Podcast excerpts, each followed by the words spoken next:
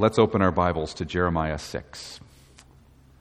Jeremiah 6, verses 13 through 16. A shorter passage this evening that is going to be accompanied by a little parable that I've uh, sort of come up with that the Lord has um, sort of impressed upon me during uh, a, a summer of lots of travel. And so these are the pilgrim lessons that I've learned in pilgrimage to various places.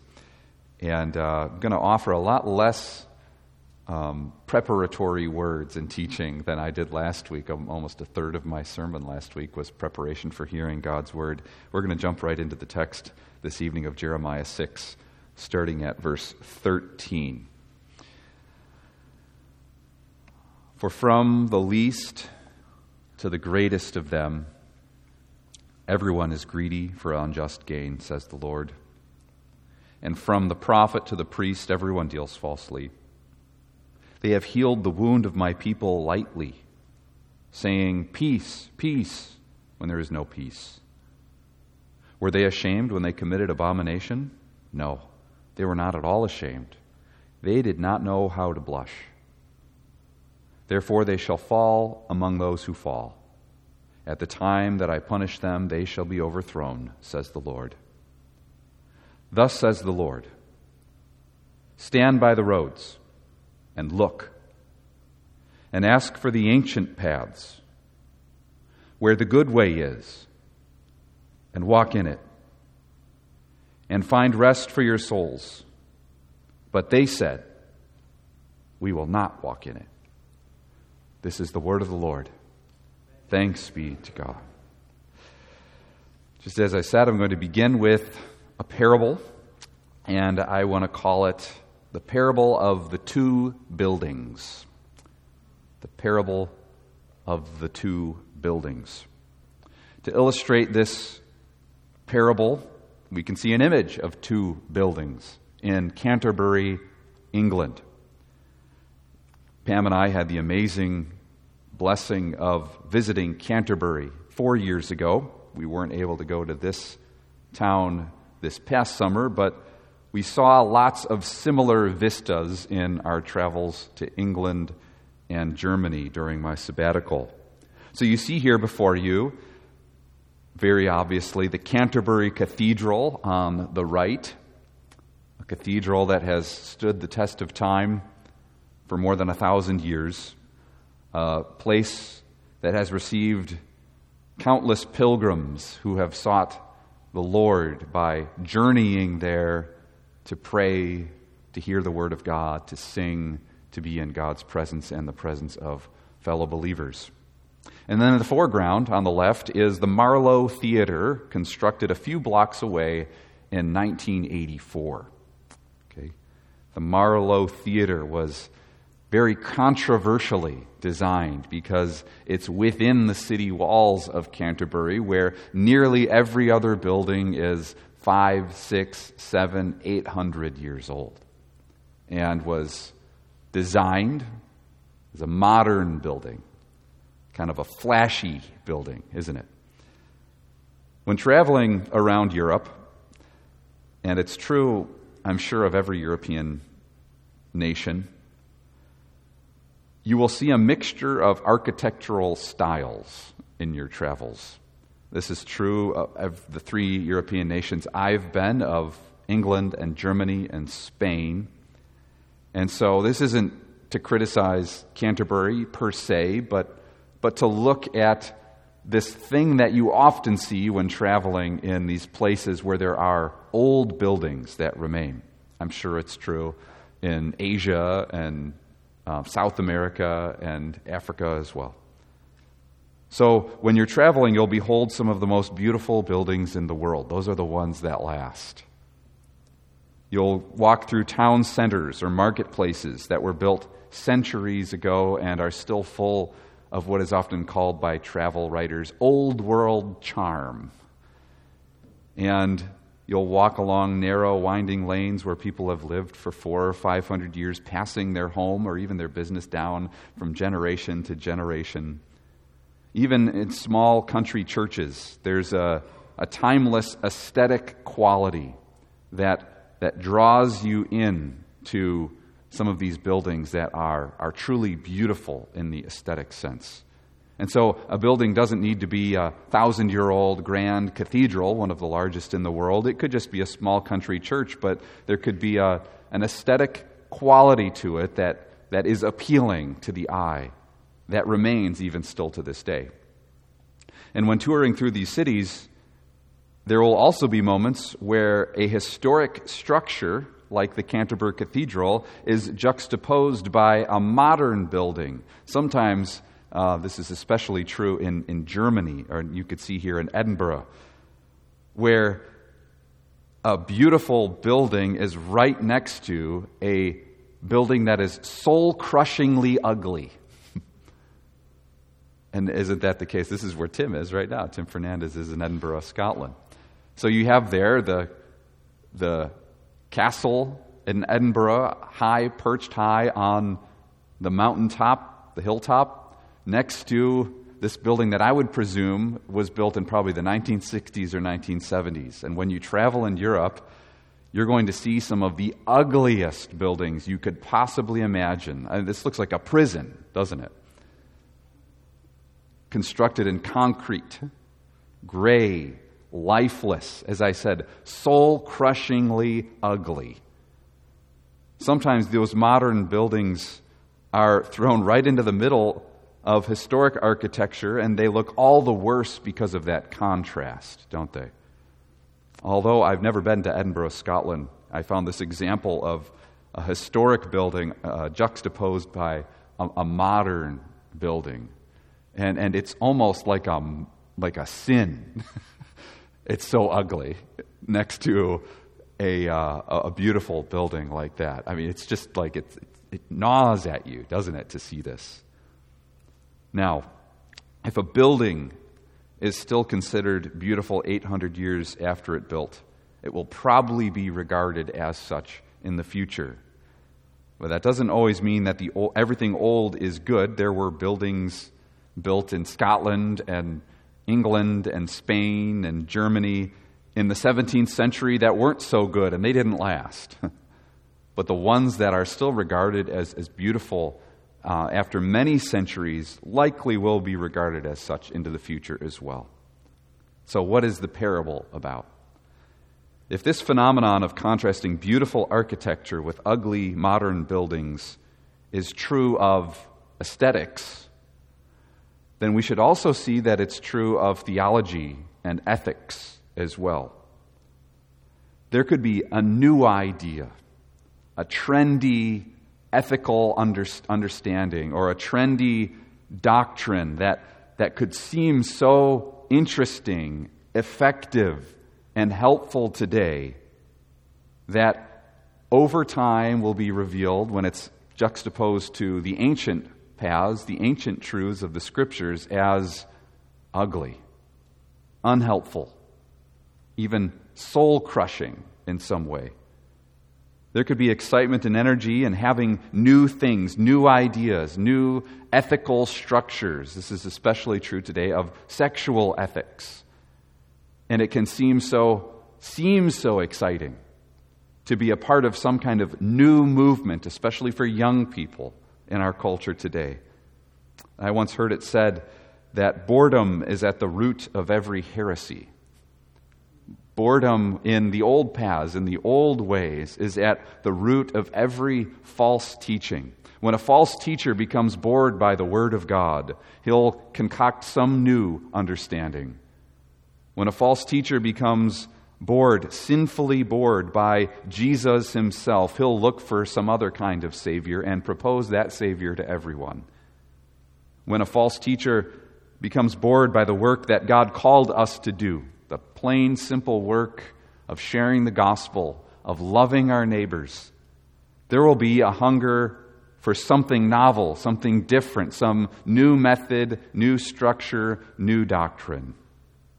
And so, new ideas about Scripture could be promoted, thinking the Bible is more of wisdom literature, and we're a little bit tired with that, those stories we've heard so many times before, and, and so we need a new way of designing our lives.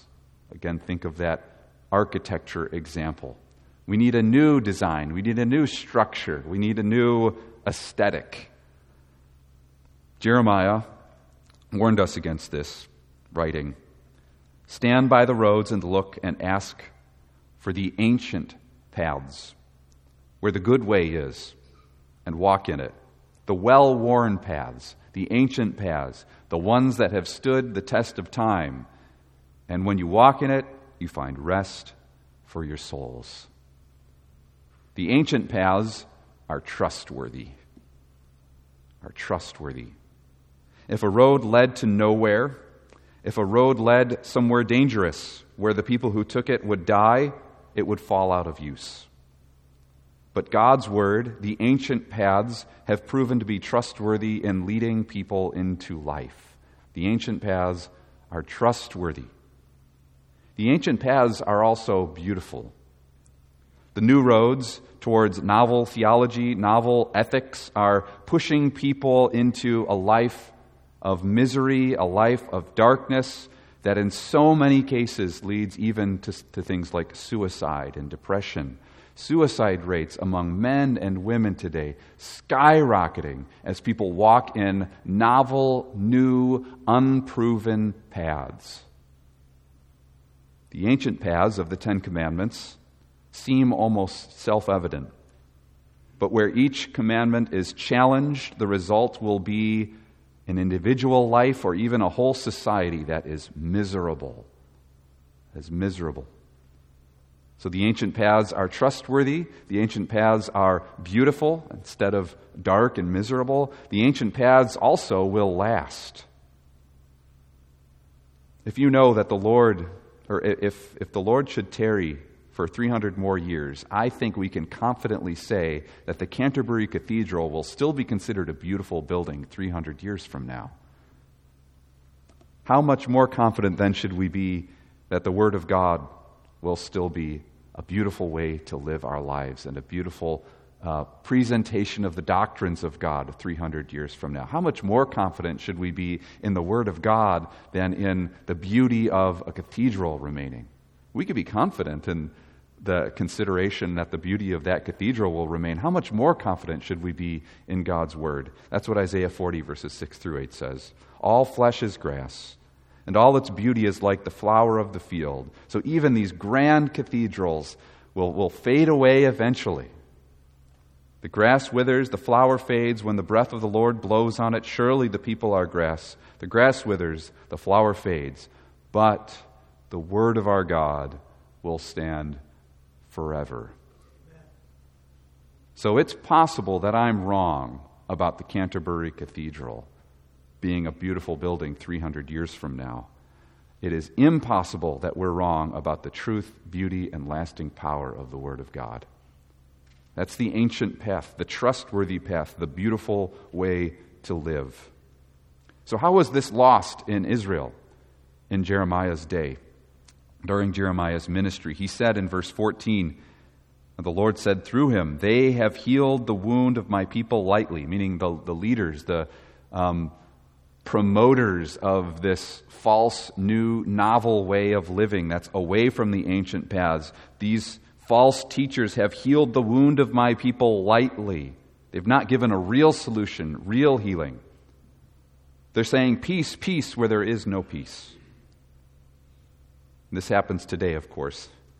Modern solutions might seem to solve a problem, but if they're off the path of God's Word, they will not result in peace for anyone. A modern solution could seem like it, it has finally nailed down the problem of depression, the problem of psychology, the problem of isolation, the problem of um, sociopaths in our culture, the problem of drug addiction, of alcohol, of all of these issues. A, a new way of thinking could come along tomorrow that could seem like it nails down that problem so well, but if it's off of the path of God's Word, it will not result in peace for anyone. They've healed the wound of my people lightly. What a, what a phrase. The Lord inspired Jeremiah to use a medical analogy here. I used an architectural analogy earlier, but this is a medical analogy. God is saying here the wound of my people is terminal. They have spiritual cancer. And the new ideas of the day propose the solution is a bandage. They're healing the wound of my people lightly. They're proposing that people look for a superficial kind of cure instead of the soul cure that they need. The great preacher of this in the last century was Martyn Lloyd-Jones, who would so often talk about the need for a radical cure. Not just to receive an adjustment or some tips on moral living or a community that'll surround you, which are all good things, but, but we need to be born again for this cure. So, when it's clear that the solution isn't working for such false teachers, they double down, they pretend everything is fine, they say peace, peace, where there is no peace. The false teacher will be miserable. The flock under the false teacher's care will be insecure and confusion will reign among such a community, but they, they would continue doubling down and saying, No, that we do have peace, even though they know deep down in their heart of hearts it's not there. Some people who lived in South Africa in the 1950s thought apartheid was a good idea. They would say, Peace, peace. There was no peace.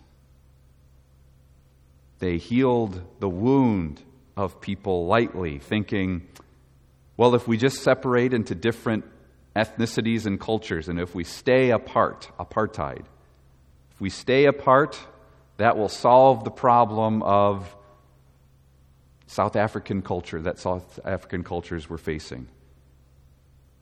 So, meanwhile, all the white minority people with, with white skin were the ones who were allowed to rule conveniently, creating these doctrines and beliefs. And so they, they would say, Peace, peace. In this, this place, there's no peace.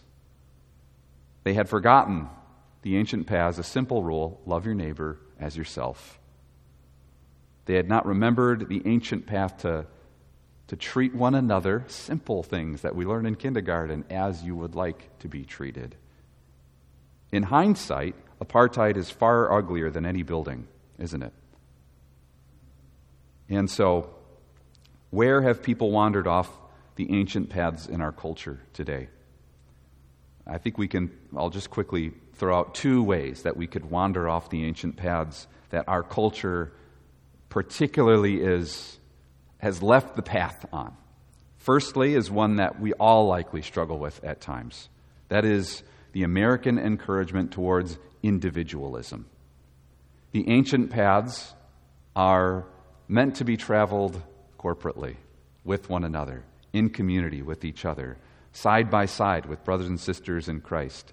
The ancient paths are meant to be traveled in a, in a church where we hear the gospel, where we're, we're fed uh, spiritually, where we have community. It's a path that's meant to be walked with Christ with other people. But American culture so often tries to convince us, even Christians who go to church regularly, you don't need that community. You can do it on your own. So when you have a problem, when you have a sin, it's up to you to try to fix it. When you face something difficult, it's up to you to try to figure out what the solution would look like.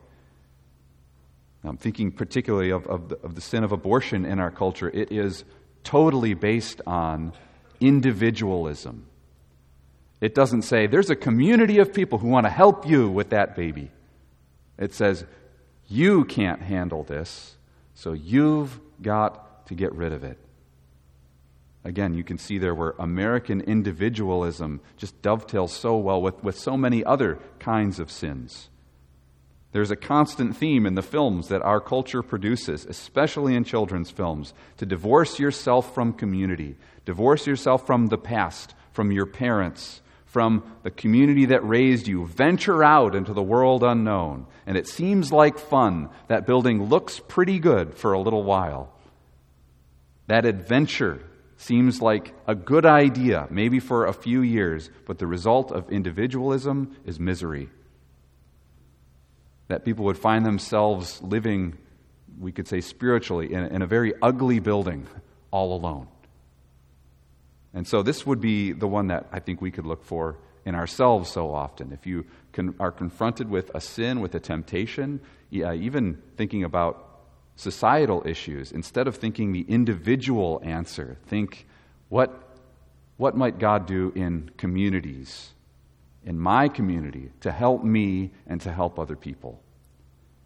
Second, we can consider the current popularity of liberal sexual ethics as walking away from the ancient paths and into disaster. These liberal sexual ethics are often given the abbreviation LGBTQ plus, and I reject that uh, abbreviation.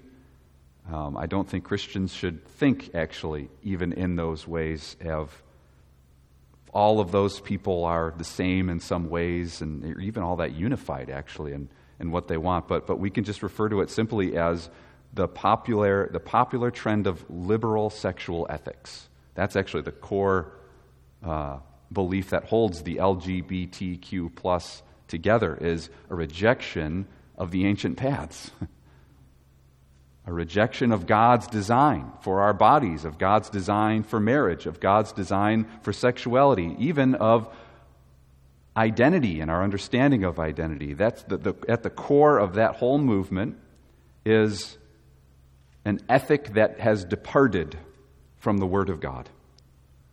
And the trend is so powerful today. Here's how powerful it is a quantifiable way. Uh, 30% of the incoming students at Columbia University this past year identify as LGBTQ. 30% of the incoming students at Columbia University. 30%. Now, rather than looking down on judgment on those people, our hearts should break, thinking they're going down the wrong path, identifying themselves in that way instead of in Christ. They're going down a path of destruction, of misery. Rather than looking down on those people, our, our hearts should just say, oh no. That was the great teaching of Jonathan Edwards once said. The Pharisee looks at that situation and says, aha, gotcha. I'm better than you in some way. But the Christian, who has the heart of Christ, looks at the situation and says, oh no. Turn, listen, trust Jesus, read the word, go in the ancient paths, return to what is the right way. You know, a loving marriage between a man and a woman is like that grand cathedral. And that cathedral will remain if the church walks in the old paths. And this new ideology that has resulted in record levels of depression, record levels of suicide, will eventually be seen as evil and miserable and dark, either in this life or in the life to come. It will be seen as such.